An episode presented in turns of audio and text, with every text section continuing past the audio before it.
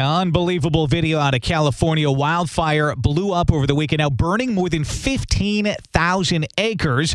The Oak Fire, the Sierra Nevada foothills, about 20 miles south of the Yosemite National Park gateway of El Portal, exploded from 1,600 to nearly 12,000. 1,000 acres in one day. Good morning. I'm Jeremy Ratliff. WOKV News Time is 655. WOKV's Blair Miller joins us live. Blair, the global chip shortage during the pandemic has impacted new car production, consumer teacher, and phone companies.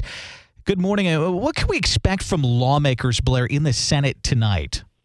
So we're really going to, Jeremy, going to see a lot more focus on this here this week, and that really begins tonight with what you're talking about. And we're expecting the Senate to take action and move closer to a final vote on what's being called the CHIPS Act.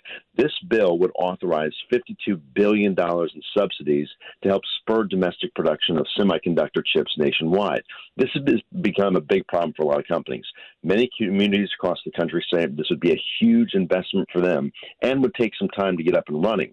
But there is some opposition to this, Jeremy. Some progressives in Congress are worried that this bill gives too much money to profitable corporations to figure out. So this bill tries to safeguard against that. We'll see how far it goes.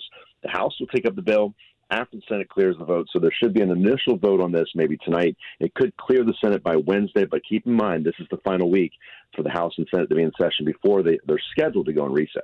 And Blair Miller there once again joining us live. Blair, thank you for your time. Uh, Blair joins us live about this time every morning here on Jacksonville's Morning News from our nation's capital.